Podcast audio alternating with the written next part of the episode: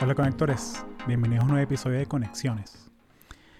En este episodio conversé con Mauricio Di Gianluca. Él es un ingeniero venezolano que trabaja en Microsoft y ha pasado por Siemens y varias compañías de manufactura. Entonces hablamos sobre la diferencia entre culturas, entre esa cultura de manufactura y esa cultura de tech.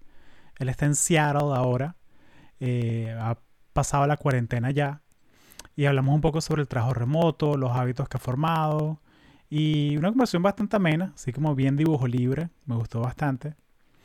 Eh, bueno, si están viendo esto por YouTube, eh, sí, tenemos nuevo set del podcast. Eh, ahorita que estoy trabajando remoto, como muchos de ustedes, como espero que todos ustedes, sí, es como que es parte importante, ¿no? O sea, de la marca personal, tener un poco de lo que te representa. En mi caso, libros y, bueno, poquito el estoicismo, ¿no? De eh, cuántas, mi vida en semanas. Ese póster me, me ayuda mucho a no procrastinar. Saber que tu vida más o menos tiene... Esto creo que está basado en la, la esperanza de vida estadounidense, que son 88 años, creo. Entonces, básicamente, al final de cada semana, tú marcas una, una X en la semana de que, mira, bueno, una más. Nos quedan tantas. Y ha sido una herramienta bien chévere a, la hora de cuando hago mi, mi, revisión de la semana, o sea, de lo que hice, de lo que logré, de lo que no logré, de lo que tengo que hacer. Los viernes en la tarde ha sido como que bien, bien motivante, pues. Y bueno, eh, otra cosa que les quería recordar que tenemos un Patreon en patreon.com barra conexiones podcast donde tenemos no solamente episodios más largos, sino también tenemos un cafecito virtual cada dos semanas donde eh, conversamos de, sobre carreras en tecnología, ustedes hacen sus preguntas sobre eh, productividad, carreras, todo lo que quieran saber. Ha sido muy chévere hacerlos durante, ahorita durante la cuarentena, porque es una manera de, de conocerlos ustedes, o sea, que escuchan el podcast y, y ha sido una manera muy, muy cool de hacer comunidad. Y hablando de comunidad, también si estás en el Patreon, tenemos una comunidad de Slack, donde ya hay más de 100 personas que comparten links de, carreras, noticias. Siempre que hay alguna noticia interesante, la, comentamos ahí. Y es una manera muy, muy chévere de, sentirnos conectados y, bueno, conexiones. Ese es el podcast, ¿no? De, la idea conectar a estos profesionales latinos regados por el mundo. Y bueno, sin más, les dejo aquí el episodio con Mauricio Di Gianluca. Gracias. Mira, Mauricio, cuéntame, cuéntame un poquito sobre ti, sobre quién eres tú y, cómo llegaste allá a Microsoft. Eh, bueno, yo soy venezolano. Yo nací en Venezuela, me mudé cuando tenía 16 años a, los Estados Unidos. Terminé bachillerato acá. Eh, hice mi pregrado y posgrado en ingeniería industrial. Hice muchas pasantías en, manufactura, en los parques de, Orlando, en Universal, en Disney y todas estas cosas. Y hasta el punto de decir que, que ya, me, ya me conozco los parques de memoria, pues. Y nada, después de eso llegué a Microsoft, me cambié de industria completamente y llegué a, al tech industry, a, otro Disneyland, por así decirlo. Eh, y nada, llevo ya dos años en Microsoft siendo PM, que, que, fue un cambio para mí un poco interesante cambiar de, del área de la manufactura, donde tienes que estar en la planta, ver cómo se hace el producto, cómo a punta de tuerca y tornillo se va montando el producto, a punta de código, a punta de código, montando todo y, y nada, pues definir las cosas, definir la visión, todas estas cosas que hace un PM, ¿no? Que, que ha sido interesante aprenderlo y un challenge dentro de todo. Y, y, antes de empezar a grabar, me, me estabas comentando que tú usaste un libro, el, el Two Hour Job Search, que te ayudó a, conseguir trabajo, ¿no? Sí, eh, fue interesante porque en las conferencias de Chef, eh, yo fui a muchas, de hecho te conocí en, la conferencia de Chef. Em, conocí a, Microsoft hizo un evento en la conferencia de Chef en Seattle eh, una de las noches y conocí a un PM en Microsoft y ahí fue que yo dije, wow, este tipo me encanta lo que hace, o sea, yo quiero hacer esto. Y eh, en una de las pasantías que hice en, en GE, mi roommate en ese momento me comentó de este libro que se llama The Two Hour Job Search, que es de cómo utilizar el Internet y las herramientas para, para reach out a tu, a tu network, a tu, tu red de amigos, de conocidos para, para buscar un trabajo. Y lo hice. La verdad es que yo estaba un poquito eh, escéptico. No, no sabía si eso iba a funcionar. Yo decía, oye, en verdad, si le escribo a alguien random en, en LinkedIn o por email, ¿quién me va a responder? Y me sorprendió muchísimo eh, la cantidad de gente que, que ve esos mensajes, que, que, busca ayudar, sobre todo gente que fue a la misma universidad que tú, que simplemente eso es lo único que tienes en común y es como que sí, vale, yo te ayudo, vente, vamos a hablar media hora por teléfono.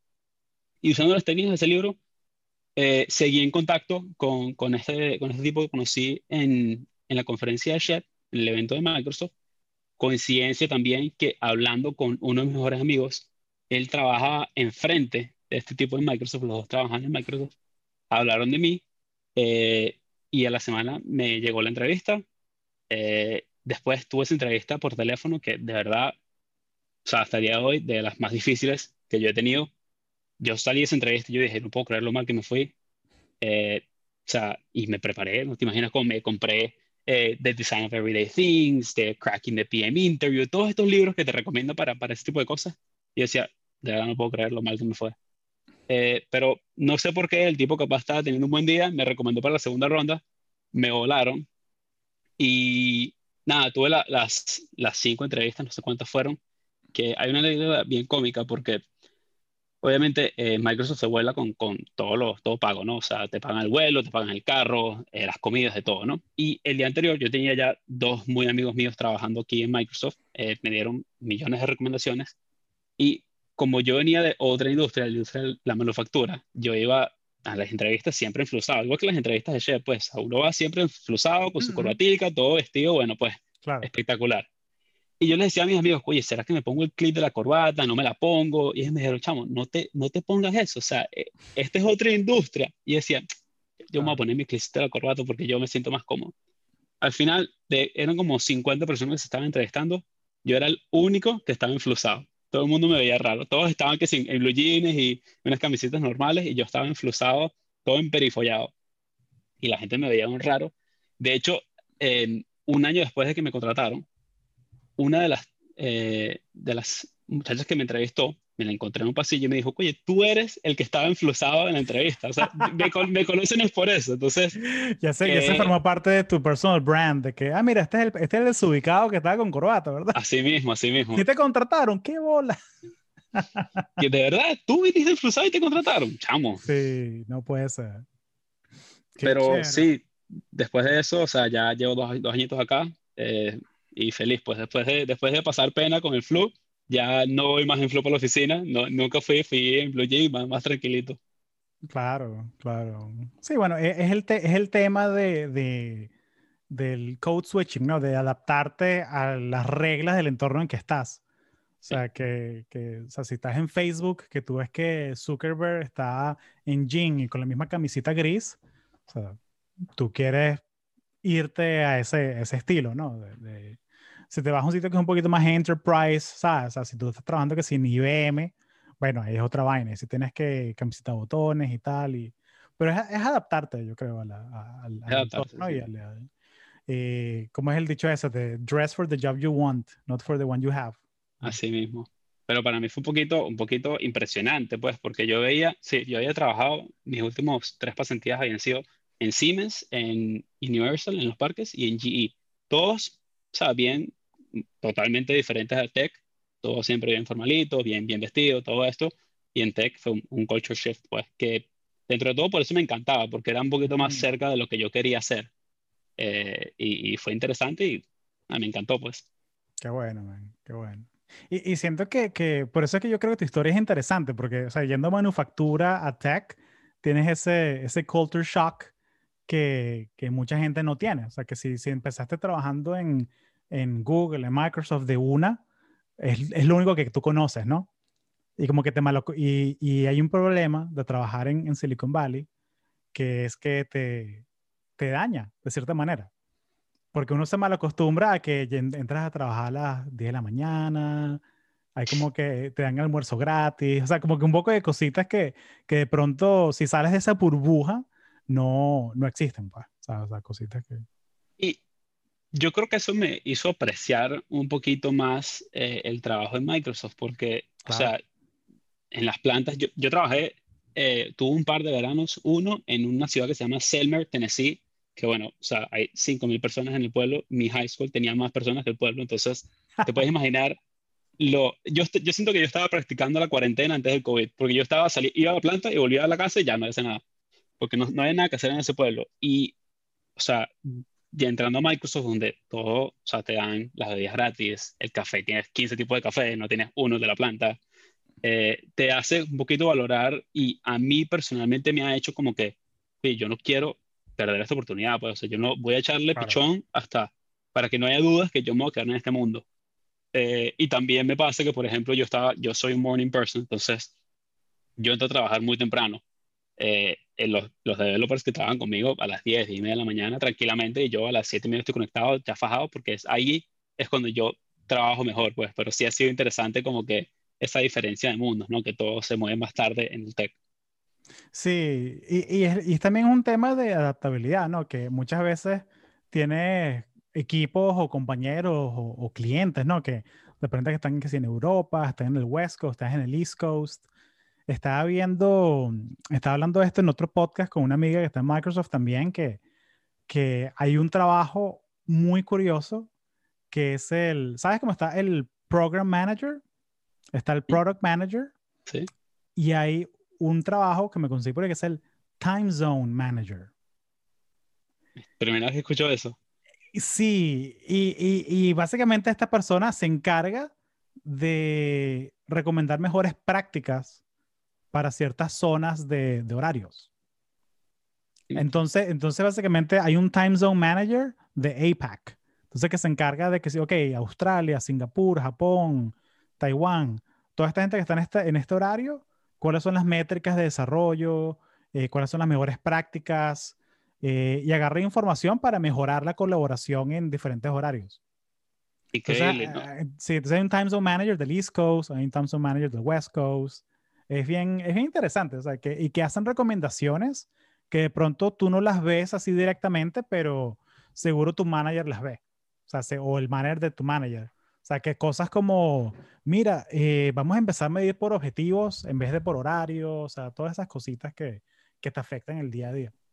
Claro, no, y es interesante porque yo, por ejemplo, comienzo los días muchas veces con llamadas con India, que para ellos es la tarde, y paso mi día con...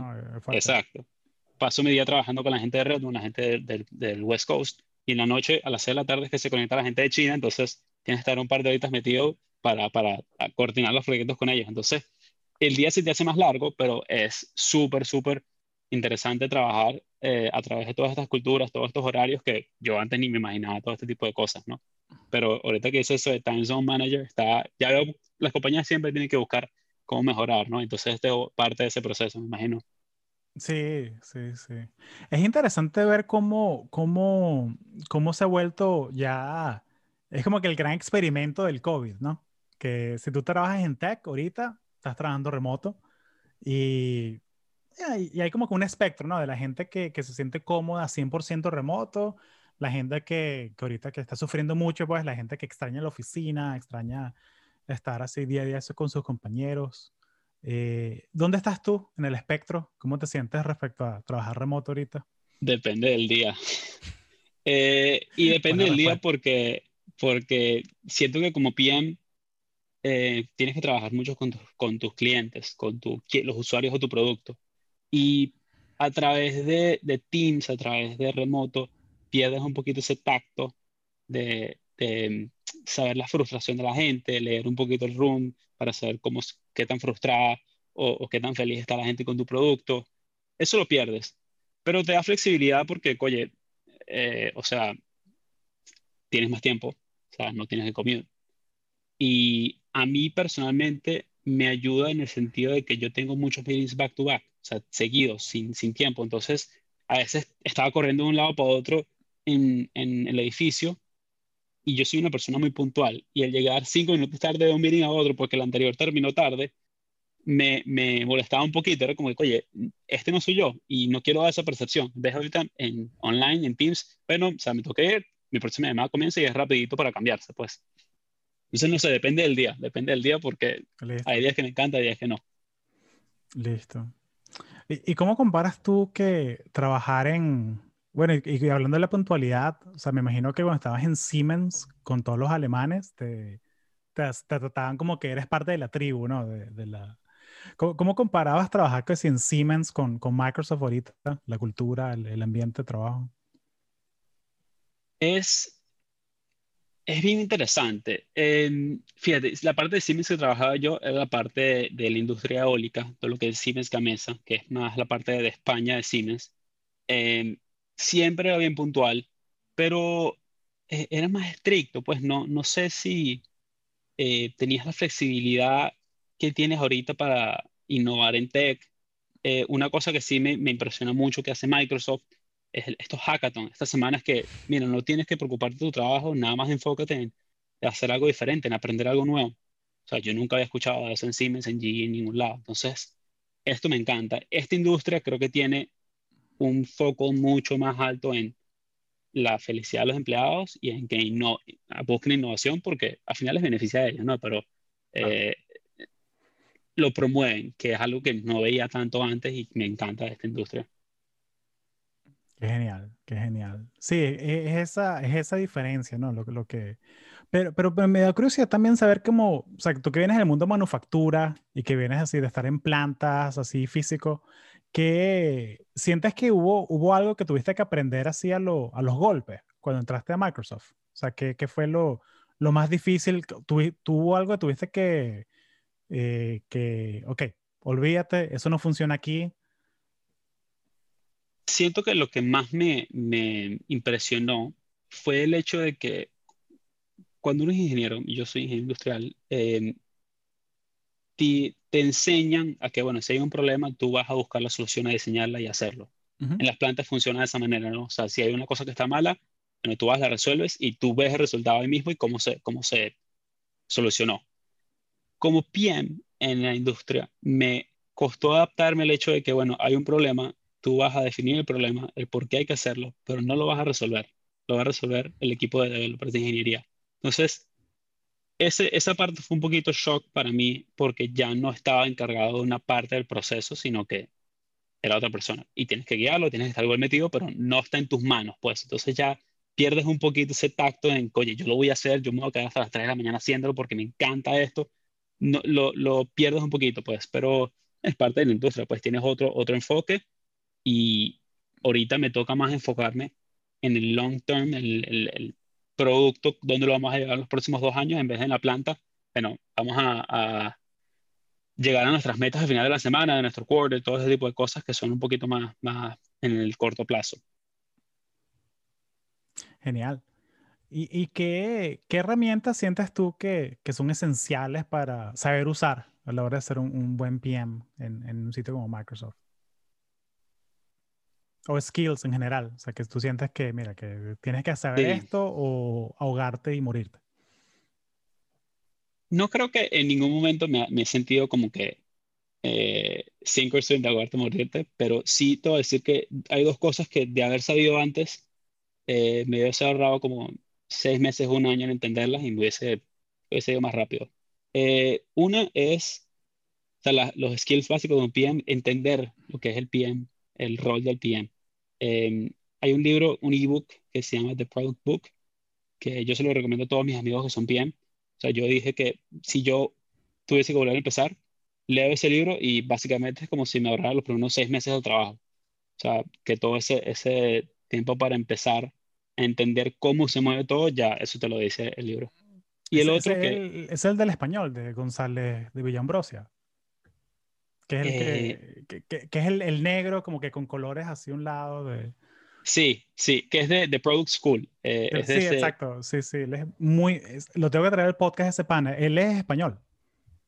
Me imagino, porque con el nombre se delataba. Y, y, montó, y, montó, y montó su negocio y, genial, genial. Y, y, es cool, y es cool eso porque no solamente, y disculpa que te interrumpa la, la, la respuesta, porque cuando vas a, a, los webinars que ellos hacen, que hacen ProductCon eh, cada año y tú ves a gente de, de, Amazon, de Google, de Facebook, de como que todo el espectro de los PMs lo ves en un solo sitio, entonces es, genial. Eh, aquí les debo dejar el link a la gente para que, para que vean el libro de él, que está muy chévere.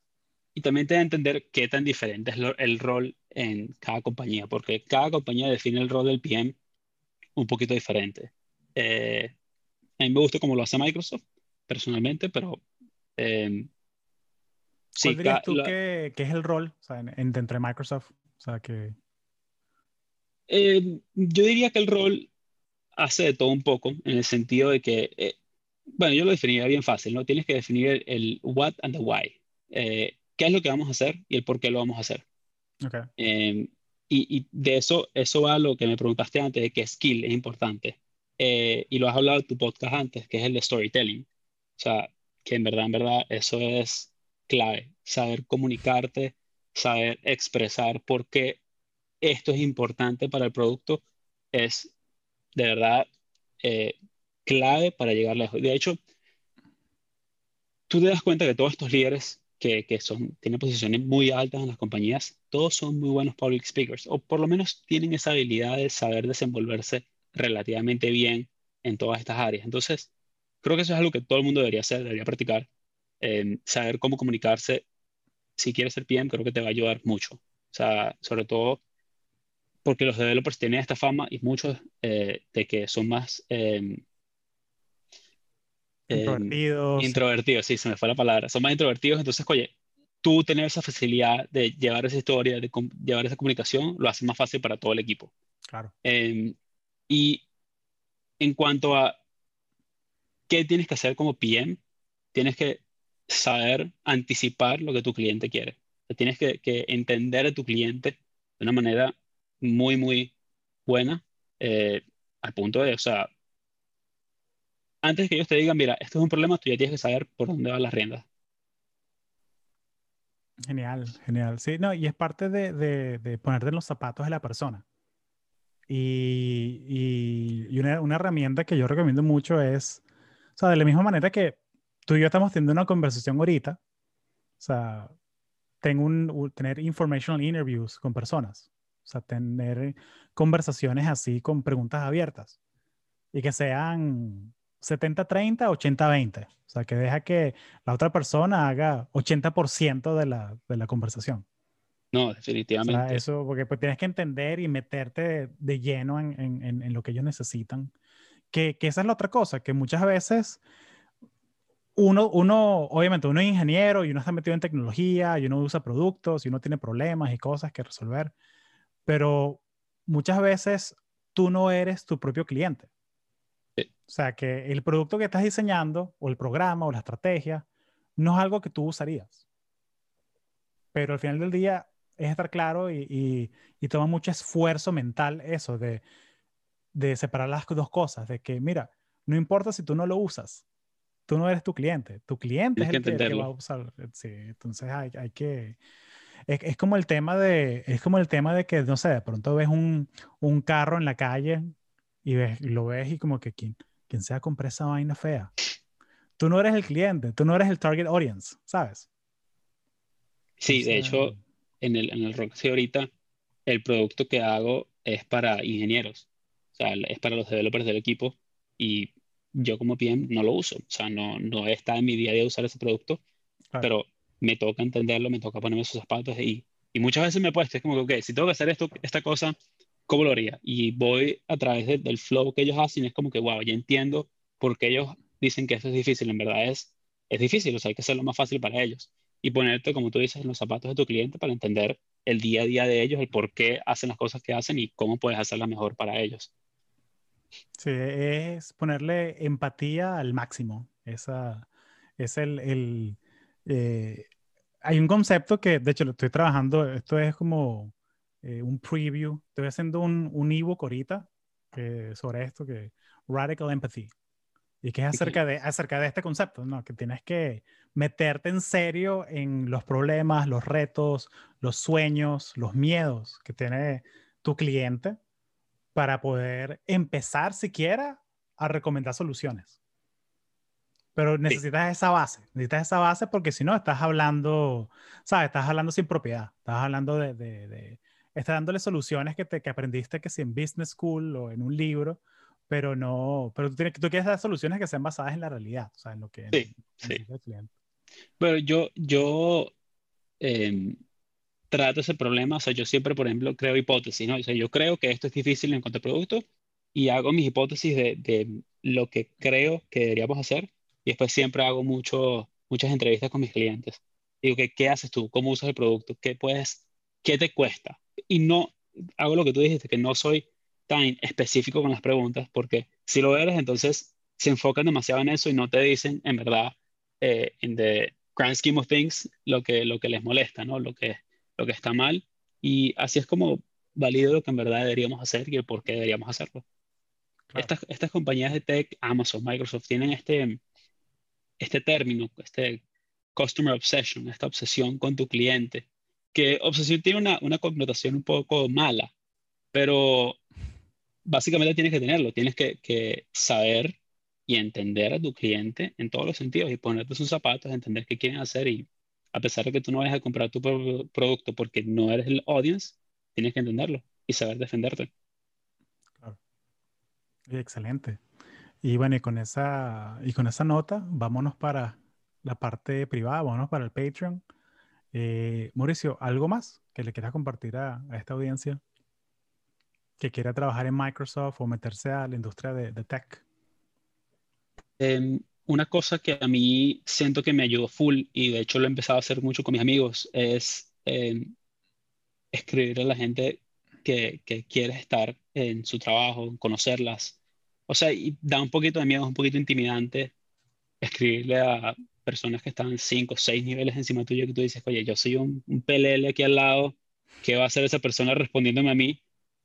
Pero háganlo, porque muchas veces me ha pasado que yo escribo y la persona me responde con, o sea, una empatía y un, claro, vale, vamos a meternos a la llamada y me guían y así agarras mentores.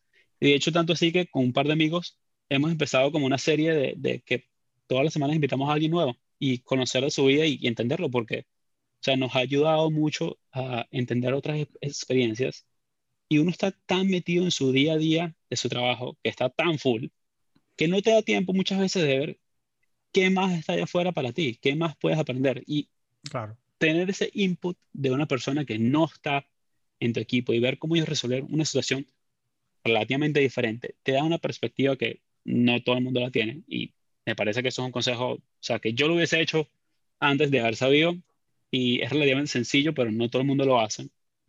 Y es un differentiator, o sea, te it sets you apart. Definitivamente la gente te ve, no todo el mundo lo hace, entonces las personas que lo hacen les va muy bien. Yo recomiendo a todo el mundo hacer eso. Genial. Buenísimo, buenísimo. Oye, Mauricio, muchas gracias. No, de verdad a ti, eh, un placer. De verdad que llevamos tiempo sin hablar. Eh, bueno reconectar y nada, o sea, te deseo lo mejor. Eh, qué éxito que en verdad que, que, lanzaste todo esto. Y nada, ojalá conectemos pronto otra vez. Seguro que sí. Gracias. Chévere. Entonces, oye, Mauricio, genial, ven, muchas gracias. Eh, eh, ahora, vamos a ver. ahora estamos en el Patreon. Entonces, en el Patreon, para darte un poquito de contexto, toda la gente que está aquí son profesionales. Entonces, aquí, aquí no son estudiantes, aquí son pura gente que ya está trabajando en tech y quieren llegar al siguiente nivel. O sea, son gente que eh, ya está en empresas grandes o medianas. y la gente que está aquí son, o sea, básicamente son profesionales que, que como dije, o sea, quieren, no es tanto conseguir trabajo, sino es más bien es como, cómo puedo crecer en, el trabajo que tengo. Ya. ¿Qué, ¿Cuál ha sido como que el mejor consejo que te han dado un jefe, un mentor dentro de, de Microsoft? Que tú hayas conseguido que sea más útil para ti, para crecer dentro. Eh, bueno, yo estoy relativamente junior en mi carrera, no llevo nada más dos años en Microsoft, pero eh, mi jefa me ha hecho mucho énfasis, eh, bueno, si eres bien, obviamente lo que hemos hablado de, tus customers, ¿no? Entenderlos muy bien, pero sobre todo de mantenerte humilde y con hambre de siempre seguir aprendiendo. O sea, por ejemplo, una cosa que me he dado cuenta que hacen varios de los líderes de mi organización es que responden a proyectos que estamos haciendo o, o diferentes diseños que estamos haciendo con comparaciones con otras industrias. O sea, se mantienen al tanto de lo que está pasando en la industria, siempre están consumiendo eh, contenido, aprendiendo cosas nuevas afuera de su día a día en el trabajo. Entonces, en cuanto a eso, siempre trato de seguir leyendo, seguir escuchando podcasts de lo que está haciendo la industria, qué técnicas usan otros PMs para, para yo mejorar. Eh, y tiene, puede ser relacionado o no estar relacionado a, a lo que estás haciendo en tu día a día, pero hacerlo constante. Y a mí me ha gustado mucho eh, este concepto de los hábitos buenos. Eh, me gustó mucho el libro de Atomic Habits. Eh, genial ese libro, man. Es genial. A mí me encantó. Fantástico. James Clear, sí, súper fan. Sí, sí, a mí, a mí, me encantó. De hecho, estoy con su newsletter y todo eso. O sea, me encanta. Yo creo mucho en eso del, del compounding interest. y si tú haces estos buenos hábitos constantemente, no te vas a dar cuenta y de repente vas a estar X time better que lo que estabas en este momento. Y por eso yo trato siempre de leer, así sea 10 minuticos todas las noches, 10 paginitas de algún librito, algo, de, algo nuevo.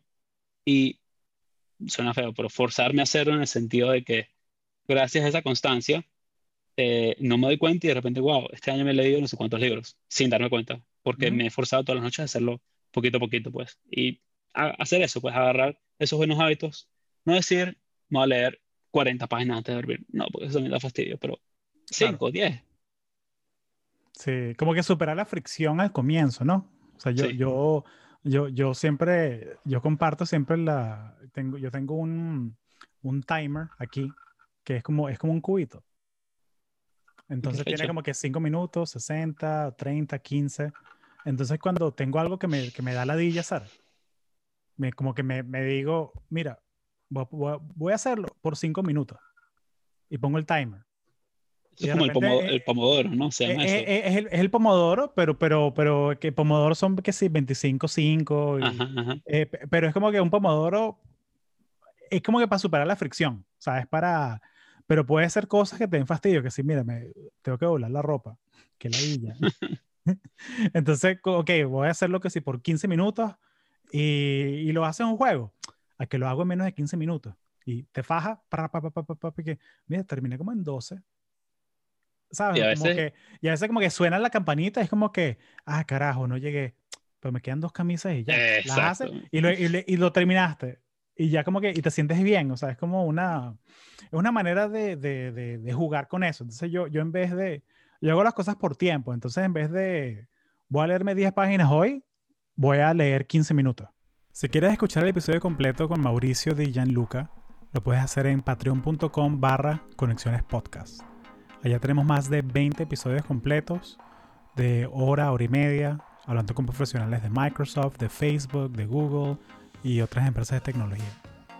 Así que ve ya, patreon.com barra conexiones podcast. Gracias.